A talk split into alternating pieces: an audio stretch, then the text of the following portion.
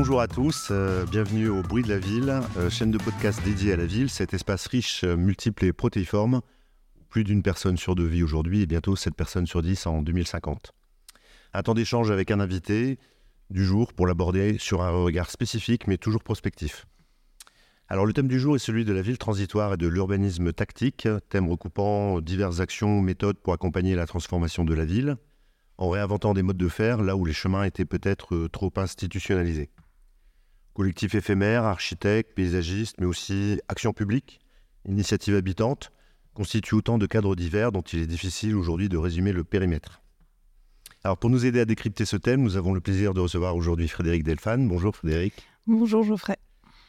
Euh, Frédéric Delphane est architecte et urbaniste, diplômé en architecture à l'ENSAIS à Strasbourg en 2005. Euh, du cycle urbanisme de Sciences Po à Paris en 2010, elle passe tout d'abord chez Alexandre Chemetov, puis chez Atelier Dupont et Cause Architectes, avant d'intégrer l'agence d'urbanisme de Nancy, puis celle de Lille, où elle dirige l'équipe projet urbain et développe notamment l'Atlas des tissus urbains de la métropole lilloise et la démarche territoire de projet. Elle fonde l'atelier Canvert en 2019, dédié aux études et à la recherche en urbanisme. Ce chemin professionnel est mené en parallèle d'un parcours d'enseignante, passant par les écoles d'architecture de Strasbourg, Nancy puis Lille, où elle est dorénavant co-responsable du parcours de master COMUA, conception et maîtrise d'ouvrage urbaine alternative. Voilà, donc c'est un parcours déjà riche qui dénote d'une démarche prospective engagée, euh, particulièrement à l'écoute de nos villes en mouvement. Alors pour commencer, euh, quelques questions sur ton parcours, euh, les origines de ta démarche. J'aimerais savoir comment tu en es arrivé à resserrer en fait un peu ton spectre de recherche sur la ville, sur la question de l'urbanisme transitoire. alors ben, en fait, j'ai pas forcément énormément resserré sur l'urbanisme transitoire. Mais par contre, ça vient d'un intérêt assez ancien pour euh, l'évolution euh, de la fabrique de la ville, tu vois, vraiment l'observation contemporaine de la, ville en mouvement. Euh, et donc l'urbain transitoire, l'urbanisme transitoire, ça en fait partie. et puis du fait de mon parcours, en fait, j'avais exploré quand même le, milieu privé, la maîtrise d'œuvre, le milieu public ou semi-public. Donc j'avais en fait un, regard assez transversal sur les différents métiers de la ville, les différentes disciplines, et ça, ça me plaît beaucoup. Et, euh, donc, euh, c'est les croisements, en fait, entre les différentes disciplines qui m'intéressent. Donc, finalement, l'idée, c'est de travailler de, de, façon très large. Moi, je prends beaucoup de plaisir et je trouve qu'il y a beaucoup de sens à, à, croiser ces différentes disciplines, à avoir un regard transversal. Et ce qui m'anime, donc, ça va être d'observer et de comprendre, et parfois même d'expérimenter la mise en œuvre de ces nouveaux processus ou de nouvelles façons de faire la ville, mode de fabrication de la ville et des territoires, euh, qui soient plus pertinents, en tout cas plus en accord avec, euh, avec ce que je pense être les enjeux d'évolution de la ville, donc plus solidaires, euh, plus sobres et plus frugaux, mais aussi plus davantage dans le débat et davantage conviviaux aussi. Donc ça veut dire que euh, je resserre sur l'urbanisme transitoire, mais pas que. En fait, je resserre sur l'ensemble des, alternatives, des émergences, des nouvelles méthodes, euh, parfois aussi des nouveaux modèles euh, qu'on, voit en fait naître dans, dans, différentes initiatives dans la fabrique de la ville. par exemple, ça peut être l'urbanisme dans des territoires décroissants très pauvres, où on a très peu de moyens, les questions de réemploi, qu'on connaît maintenant beaucoup plus qu'il y a dix ans, mais c'était déjà une thématique qui m'intéressait beaucoup il y a dix ans. Euh, les nouveaux communs, les tiers-lieux sur lesquels j'ai travaillé, l'urbanisme de ressources, comment on fait différemment. Donc, c'est vrai que, en fait, le risque de ces thématiques-là ou de ces sujets-là, c'est qu'on en entend beaucoup parler. Il peut y avoir un côté un peu marketing. C'est un peu des poncifs presque de la nouvelle ville. Euh, et en même temps, bah, ça correspond à des acteurs engagés, à des nouveaux métiers qui sont intéressants aussi à comprendre. Et euh, moi, mon, objectif, l'un de mes objectifs, c'est de rentrer en critique avec des collègues, avec plein de partenaires sur ces pratiques-là aussi. Et, euh, aussi parfois en pratique, c'est-à-dire de garder ce lien avec le terrain, avec la mise en œuvre, on va dire, de processus. voilà. Et puis, la L'idée, c'est aussi de se dire c'est des alternatives au développement de la ville classique euh, dans un monde capitaliste qui est encore très dominant euh, et des méthodes qui, correspondent à, ces valeurs, euh, on va dire, capitalistes. Et, en même temps, même si ça peut paraître nouveau, évidemment, c'est jamais totalement nouveau. Donc, c'est des choses qu'on soit qu'on réinvente ou qu'on Il faut bien avoir ça en tête. Donc voilà, l'idée c'est de rentrer aussi en critique avec ce qu'on observe et pour mieux agir ou pour mieux analyser et observer ces émergences. Et tu parles de nouveautés, alors je me pose quand même une question, c'est-à-dire que concomitamment, il y a une complexification de notre monde, hein, on peut dire, qui, qui, traverse tous les champs. Euh, donc y compris euh, la fabrique de la ville. Et ce faisant, euh, la nécessité ressentie sans doute impérieuse de fabriquer des nouveaux outils, des nouvelles méthodes pour s'adapter à cette complexité. Alors, qu'est-ce qui a présidé, je dirais, à l'urbanisme transitoire ou à cette nouvelle façon de faire la ville? Est-ce que c'est précisément la complexification de, modèles? Ou c'est une réponse peut-être sociale, sociétale, à une prise de conscience que le, le monde un peu trop euh, sous, sous, sous l'égide euh, du capitalisme avait besoin de réagir euh, Alors, je dirais, pour répondre à cette question, que déjà, ce sont des initiatives qui sont assez, par rapport au champ global de transformation de la ville, ça reste assez mineur. Et, et, donc, je ne suis pas sûre. Peut-être même bottom-up. C'est ouais, bottom-up au sens où ça part peut-être plus des habitants, c'est sûr. Mais euh, je ne sais pas si on est sur quelque chose qui va se développer et devenir. Euh, euh, va complètement transformer la fabrique de la ville. Ça, c'est une hypothèse, mais on n'en est pas. Enfin, non, c'est même. A priori, moi, c'est pas forcément ma première hypothèse. Mais par contre, on, on, a un vrai mouvement qui se développe. Ça, c'est clair depuis, on va dire, qui était vraiment très émergent il y a 20 ans, qui s'est bien développé ces dix dernières années sur ces pratiques-là. Donc, par exemple, on peut, on peut identifier le lieu unique, qui est le projet de Bouchin euh, dans, dans, les années tout début, ben, je pense que c'est l'année 2000, euh, comme euh, voilà, un premier projet où il y a une, une vraie réflexion programmatique avec les usagers les habitants, avec un, un architecte qui est très impliqué pour prendre le champ de l'architecture ou euh, par exemple pour prendre le, plutôt dans le domaine des squats avec d'autres architectes, le collectif existe, tu vois, autour de 2003, euh, qui, qui travaillent à Paris sur, euh, sur leur projet, jusqu'à Les Grands Voisins en 2020, qui est vraiment le projet emblématique de l'urbanisme transitoire, dont on a beaucoup parlé, qui a fait vraiment naître l'urbanisme transitoire, on va dire, et le faire connaître au grand public, de de, ce point-là au point de, à, aujourd'hui, en fait, on a eu toute une évolution euh, de, notamment des acteurs, parce que les, ces dix dernières années, on a eu beaucoup d'acteurs qui se sont structurés, qui se sont vraiment développés, comme Plateau Urbain, Yes Weekend, Bellastock, etc. Le collectif ETC, il y en a plein, qui, se sont, euh, qui étaient euh, des, concepteurs, des urbanistes, des donc architectes, parfois paysagistes, qui, qui se sont structurés au fur et à mesure des années et, et qui ont qui ont rencontré en même temps un intérêt des acteurs de l'aménagement, des propriétaires fonciers qui avaient euh, une pression très forte en fait, euh, ou en tout cas qui étaient perçus comme de plus en plus forte et des coûts lourds de gestion du foncier. Peut-être des élus aussi qui avaient besoin de nouveaux modèles, de nouveaux modèles d'attractivité. Et euh, à un moment, il y a aussi certainement une forme d'opportunisme qui fait que à un moment, cela déclenche de la commande de, de petites initiatives alternatives très engagées, très militantes, on passe à des... Euh, des une forme d'institutionnalisation de la commande Oui, c'est une forme d'institutionnalisation, ce qui ne veut pas dire que c'est moins engagé ou moins militant, mais en tout cas, il y a des risques que ça, ça, ça, puisse se transformer. Et donc, on a des acteurs qui se, quand même, qui se posent pas mal de questions sur comment ils peuvent faire évoluer les choses.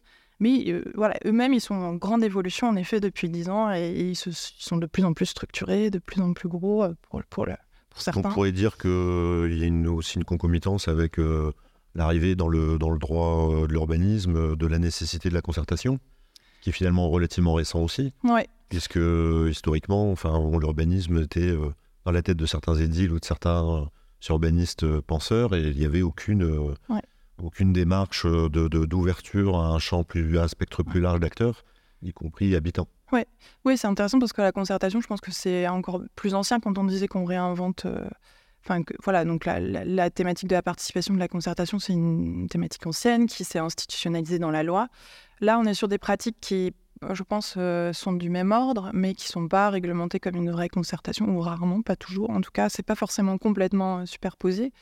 Euh, mais en effet, ouais, on, est sur ce, type de, de, transformation vers une institutionnalisation et euh, sans doute concomitante avec la participation. Ça. Alors peut-être pour euh, revenir un petit peu sur ton parcours, euh, est-ce qu'il y a eu un projet ou une rencontre ou quelque chose qui a pu en fait sur cette question de l'urbanisme transitoire, revenir, enfin, dont on pourrait parler, qui illustrerait justement un petit peu tout ça que ce soit d'ailleurs dans tes expériences en agence d'urbanisme ou peut-être plus récemment avec euh, mm. quelque chose qui, qui vient, où tu te mets en action justement sur ces thématiques? Tu veux dire spécifiquement sur l'urbanisme transitoire? À ta convenance. En fait, pour moi, le, je ne sais pas si c'est un point de bascule, parce que finalement, c'était un lent processus, mais le fait de me, de, me mettre en indépendante après quand même 15 années euh, de salariat, en fait, euh, dans différentes structures, ça, ça a été long, parce que c'était un long processus d'autorisation, de, prendre sa place, de, poser une pensée qui est propre, etc. Et en même temps, ça m'a obligé quelque part à me positionner et euh, à notamment explorer euh, peut-être davantage euh, mes, mes, envies ou en tout cas ce que, ce que je trouvais intéressant d'explorer dans, dans, le, dans le domaine de l'urbanisme. Et c'est vrai qu'il y a une convergence avec le fait d'être enseignante et d'avoir créé ce nouveau parcours de master sur l'urbanisme alternatif toutes les nuances qu'on peut apporter à, cette expression, qui fait que du coup aujourd'hui il y a une, une convergence de, de mon action en fait autour de ça. Est-ce qu'on pourrait dire que chez Kantwerk, euh, peut-être tu, tu, te positionnes un peu dans une forme aussi pour partie d'assistance à maîtrise d'ouvrage, ton parcours justement pluriel euh, euh, avant de t'installer, avec lequel tu n'as pas envie de couper les ponts précisément parce que c'est bien le, le jeu d'acteur qui t'intéresse. Mm. je crois que tu travailles actuellement avec la SPL Lille par exemple. Je ne sais pas si tu peux parler de ça. Ah si, mais complètement. Enfin, je trouve ça... Euh, déjà, c'était intéressant de se dire, oui, après 15 ans de salariat, et même en sortant d'agences d'urbanisme, qui sont des structures associées souvent euh, vraiment au public, euh, oui, tu peux monter ta boîte et avoir un regard qui peut être pertinent et hybride sur, sur, les, sur, sur les modes de fabrication de la ville. Alors, dans verte, c'est un projet en fait, hein, c'est un atelier, donc ça veut dire travail de dentelle. L'idée, ou travail à la marge, en fait, il y a deux sens au nom Kant en, en néerlandais. Euh, ça me plaisait les deux idées. En fait, le travail de dentelle, c'est-à-dire euh, travailler sur. Euh, parce qu'aujourd'hui, on va travailler énormément sur la ville existante. Donc, pour moi, c'est un travail complexe, assez délicat. Et je trouve ça intéressant en plus de le relier à un travail féminin, ancien. Euh, et puis euh, à la marge, parce qu'un peu à côté aussi. Et donc dans, dans, ce projet Canvert, l'idée c'est de développer trois types d'activités, des études, des analyses, de la recherche sur la ville, euh, de la pratique au sens du conseil, donc en, effet assistance à maîtrise d'ouvrage, je vais revenir, et puis de la diffusion, de la sensibilisation, de la pédagogie, donc avec la question de l'exposition, des médias, peut-être même de la formation voilà, donc c'est trois activités. Et en effet, je travaille pour l'ASP Le Lille en ce moment. Et je travaille aussi pour une toute petite commune à Lefebvre qui est dans l'Avenois, euh, 500 euh, habitants. Et euh, voilà, moi je trouve ça intéressant d'être aussi sur des. La, question de la commande urbaine m'intéresse beaucoup. Et donc forcément la question des maîtrises d'ouvrage et de, de leur accompagnement. Euh, tu dirais qu'ils en ont besoin? Euh, je dirais qu'ils en ont, bah, en ont besoin, sinon ils ne feraient pas appel à nous. Mais c'est surtout qu'il y a des postures de maîtrise d'ouvrage et des types de maîtrise d'ouvrage, des métiers, des... qui sont très différents. Et, et, euh, c'est passionnant en fait de, de voir là où justement on peut développer peut-être plus de créativité, typiquement là où il y a plus de place pour, euh, pour des processus euh, émergents. C'est pas forcément là où on pense. Ce qui m'intéresse aussi, et ce, qui vraiment me passionne, c'est de comprendre, notamment dans ces processus euh, alternatifs ou émergents, comment on passe d'une petite initiative à quelque chose qui est beaucoup plus structurant, soit en passant par une forme d'institutionnalisation. C'est moi, je crois beaucoup dans le service public, et du coup, je trouve ça intéressant de savoir comment les collectivités, notamment les collectivités, peut-être un peu moins l'État, mais quoique euh, qui sont des acteurs très proches du, local, quoi, et qui ont quand même des outils assez puissants, comment elles peuvent s'approprier ou comment euh, elles, elles, réagissent par rapport à ces petites émergences, en fait. Et c'est hyper intéressant de voir ça parce qu'on a étudié ça avec les, bah, justement avec les étudiants euh, du, master. Notamment, on a vu que sur la question de l'urbanisme transitoire, tu as vraiment des, cultures euh, différentes en fonction des villes. Bien sûr, par exemple, l'île de France et Paris, ils sont très expérimentés, ils ont développé des chartes, tout est très institutionnalisé. Et euh, ben, par exemple à Lille ou à Lyon, ou si tu regardes Bruxelles, Bruxelles, ils ont une culture totalement différente euh, parce qu'ils sont très marqués par des squats, d'une histoire autour des squats de logement et des revendications autour de l'habitat. Et donc, c'est intéressant de voir que chaque territoire regarde sa culture par rapport à ses outils. Voilà. Et tu peux avoir un autre exemple comme Rotor, qui est très structuré, euh, qui, moi, me passionnait déjà il y a dix ans, même plus. Euh, et euh, aujourd'hui, ils, deviennent des acteurs euh, hyper, assez structurants, avec toute, une façon. Ils ont développé les choses, donc là, plutôt du côté privé. Et c'est en plus, c'est des profils d'architectes, c'est intéressant pour nous qui le sommes. pas que, hein, je pense, mais en tout cas, il y a des architectes dans leur collectif. Voilà, ils ont développé en, 15 ans, ou peut-être un peu plus, des vraiment une structure hyper intéressante autour du réemploi. Mais c'est euh, parce que euh, ce, qui est, ce qui est toujours un petit peu questionnant hein, dès lors qu'on s'intéresse à ça, c'est les, outils et les méthodes. Parce que, euh, à t'entendre, il y a toujours une forme d'adaptation à la situation parce que chaque situation est différente. Mm. Ce qui supposerait avoir des méthodes floues ou en tout cas adaptatives. Pour autant, j'imagine bien qu'il y a une thésaurisation de la façon de faire qui devient un vrai métier en quelque sorte. Oui. Est-ce que tu déjà tu saurais dire ton retour d'expérience? Tu as déjà supposé des outils, des méthodes euh, euh, spécifiques? Alors, euh, en tout cas, sur l'urbanisme transitoire, il y a en effet plusieurs méthodes qui peuvent se ressembler. Par exemple, dans le dans le, la façon de réfléchir, les collectivités qui réfléchissent à ça, souvent elles font appel à des AMO, qui sont d'ailleurs parfois les mêmes, qui vont travailler à des stratégies. Donc ça va être plutôt de la planification de l'urbanisme transitoire sur leur terrain vacant. tu as aussi, par exemple, euh, des systèmes de chartes. Euh, donc oui, il y a des modèles, euh, des systèmes de chartes en fait pour que tous les acteurs qui ont des terrains vacants, qui sont un petit peu semi-institutionnels, par exemple comme la SNCF en région Île-de-France, sont encouragés, incitent euh, enfin, la collectivité incite euh, les acteurs privés à, euh, à s'inscrire dans des processus transitoires et avec certaines règles. Voilà, donc il y, a des, y a des outils qui se, qui se retrouvent.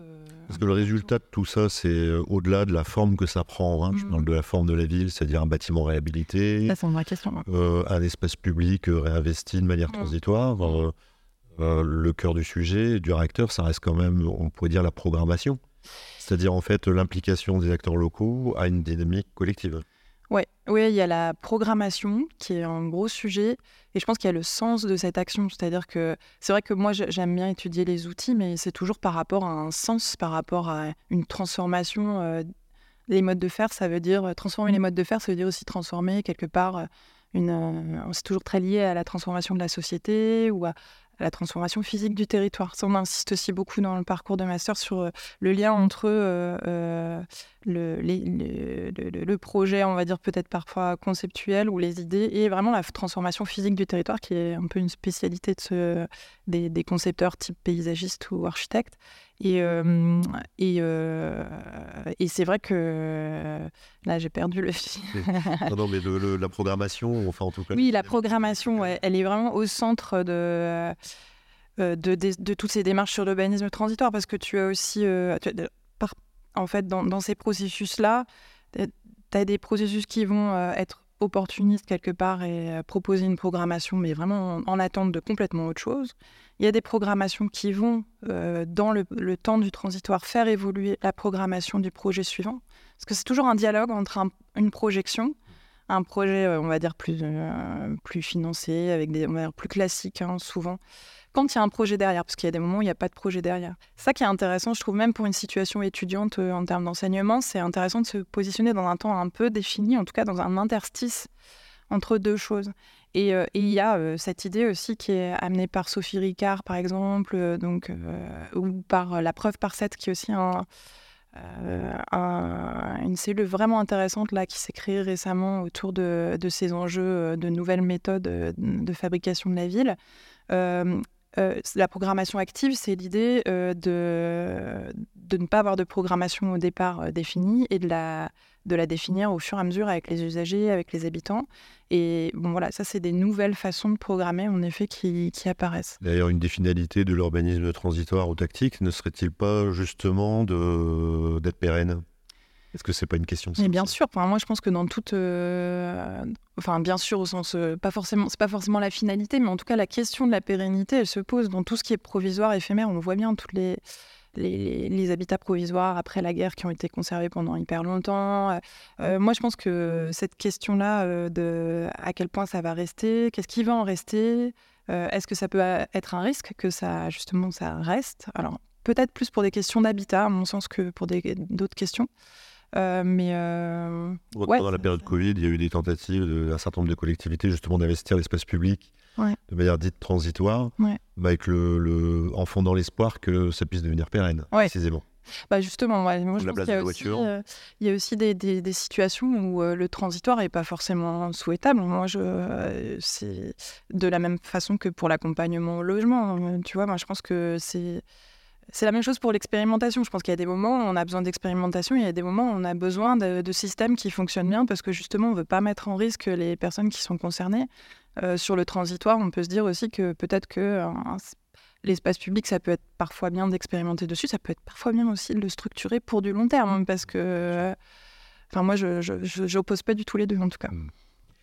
Euh, un petit mot quand même, euh, tu l'as dit, euh, mais tu, donc, tu enseignes aujourd'hui le parcours Comua, qui est un parcours assez récent, qui a été créé, me semble-t-il, entre l'Université de Lille et l'École d'architecture de Lille. En 2020.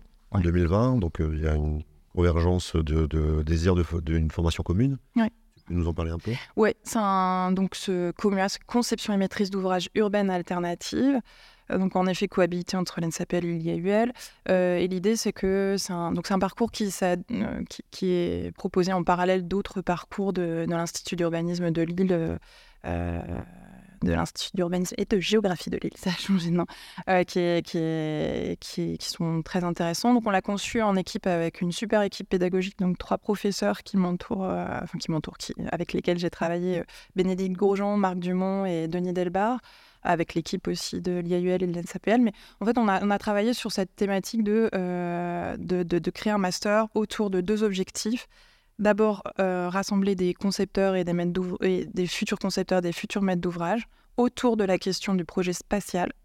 Euh, donc on a dans les étudiants, euh, et ça c'est passionnant, à la fois des étudiants qui sortent d'études d'architecture de paysage qui sont plutôt une approche de conception, et des urbanistes ou des, jeunes qui ont aussi un parcours différent, peut-être dans l'histoire, dans la sociologie, etc., assez vaste et varié. Et on joue sur cette pluridisciplinarité pour aussi, donc deuxième objectif, explorer ces fameuses alternatives urbaines avec toute la critique qu'on peut amener à, même au concept d'alternative, euh, ce qui génère euh, en fait euh, un cadre de projet très intéressant, donc avec ce qu'on appelle un grand atelier, donc un atelier en quatre séquences sur deux ans, très ancré sur le terrain, euh, qui s'intéresse à une situation très particulière. Une sorte de commande ou enfin en tout cas une relation Parfois, c'est une vraie question vu qu'on est dans l'alternative, est-ce qu'on est sous commande ou pas? On expérimente avec l'équipe euh, différents cadres de. Mais vous êtes en lien avec le territoire On est en lien avec le territoire, local, avec les acteurs du territoire et souvent sur des, des situations euh, de questionnement sur l'évolution urbaine, voire de conflits en fait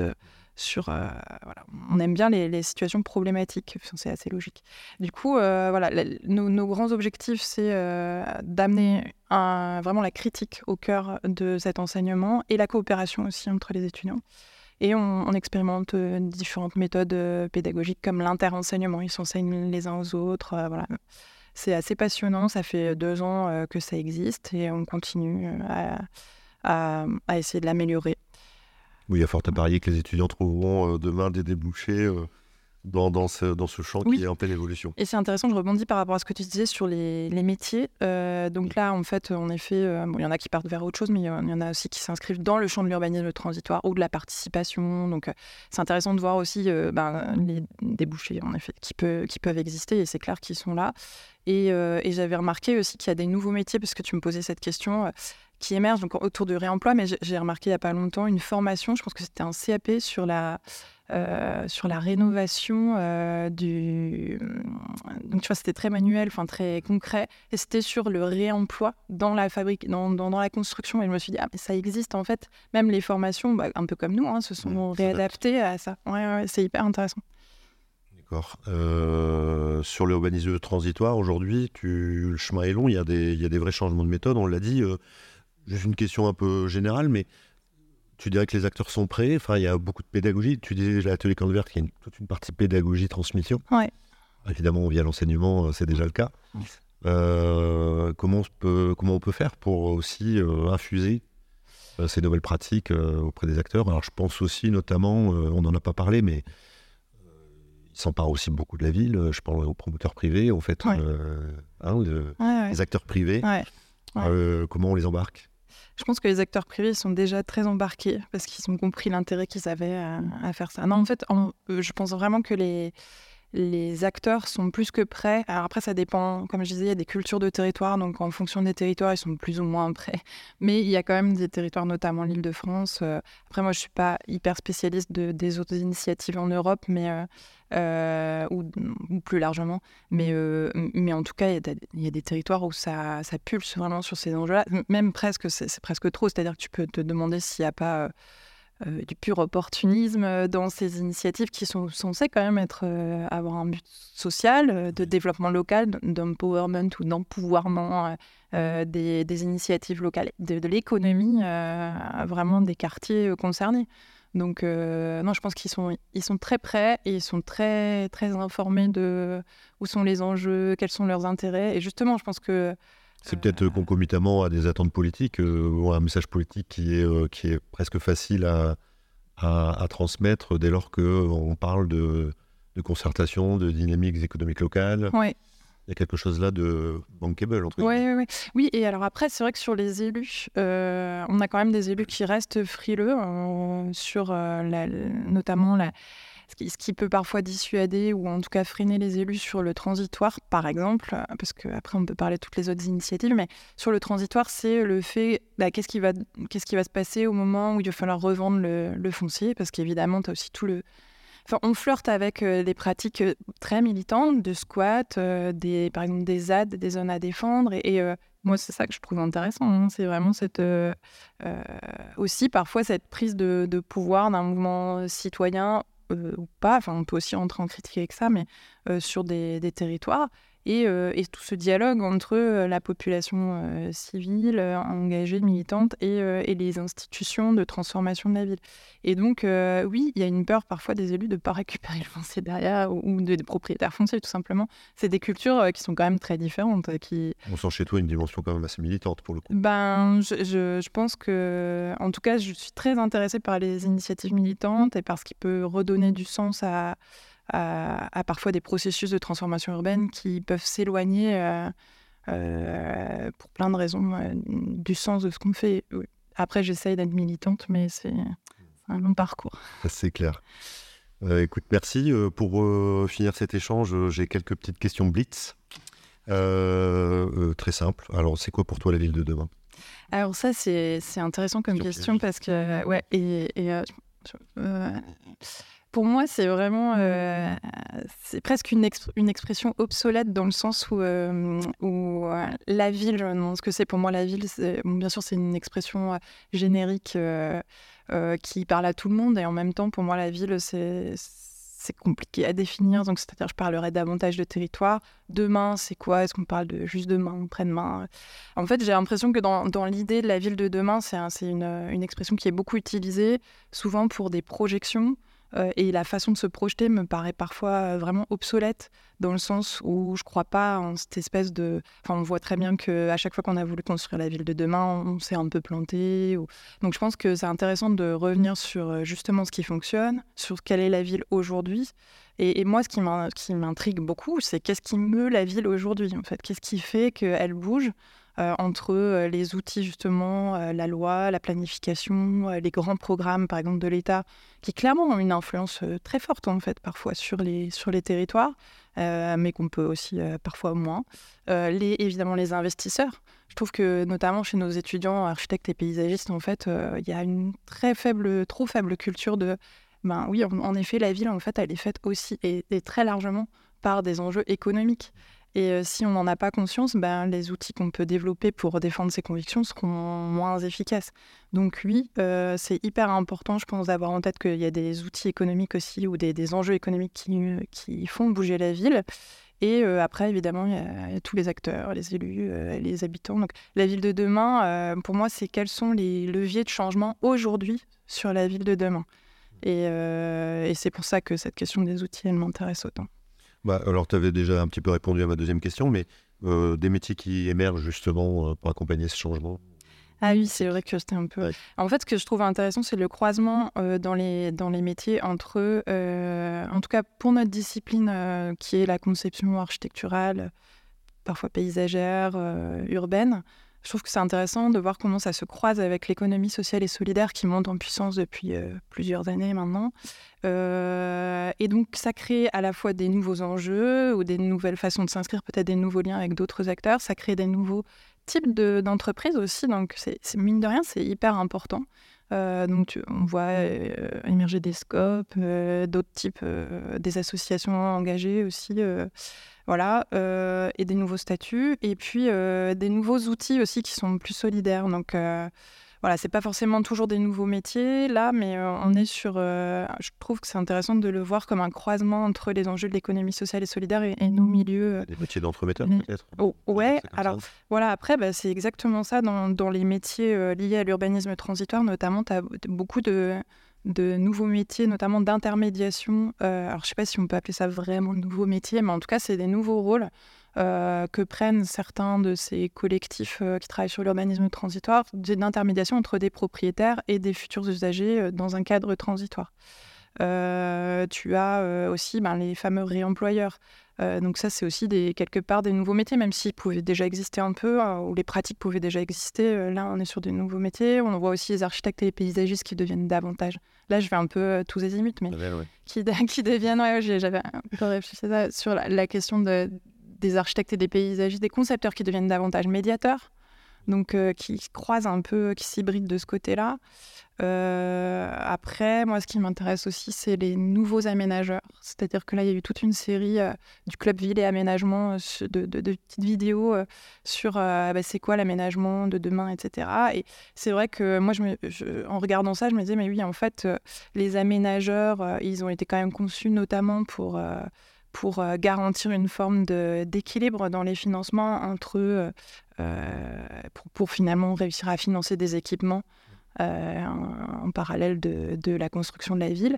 Et, et, aujourd'hui, on a des enjeux énergétiques vraiment, vraiment enfin, urgents. Et, et, je pense que l'outil aménageur peut être vraiment intéressant à transformer pour, pour faire muter un peu nos territoires, justement dans le renouvellement urbain, autour de la question énergétique, qui est une question euh, d'aménagement. Complètement fondamental. Ouais. Euh, tu as un prochain grand projet euh, en cours ou, un désir de grand projet? Ouais. Alors, c'est une vraie question. Non, je n'ai pas de grand projet à venir, à part peut-être l'écriture, d'une façon générale. Mais sinon, j'ai pas de. C'est déjà pas si mal. C'est déjà pas Il euh, y a un livre d'ailleurs à propos d'écriture qui t'a marqué Oui, alors euh, dans, dans, les livres euh, qui, qui m'ont marqué, alors c'est pas un livre récent, mais que je conseille pas mal aux, étudiants, c'est ça s'appelle Chantier interdit au public de Nicolas Jounin. Nicolas Jounin, c'est un sociologue qui est enseignant, il me semble, à Nanterre. En tout cas, c'est un bouquin où ce, ce, l'auteur, en fait, c'est a mis en immersion pendant euh, six mois, il me semble, dans le milieu des, mm, du bâtiment.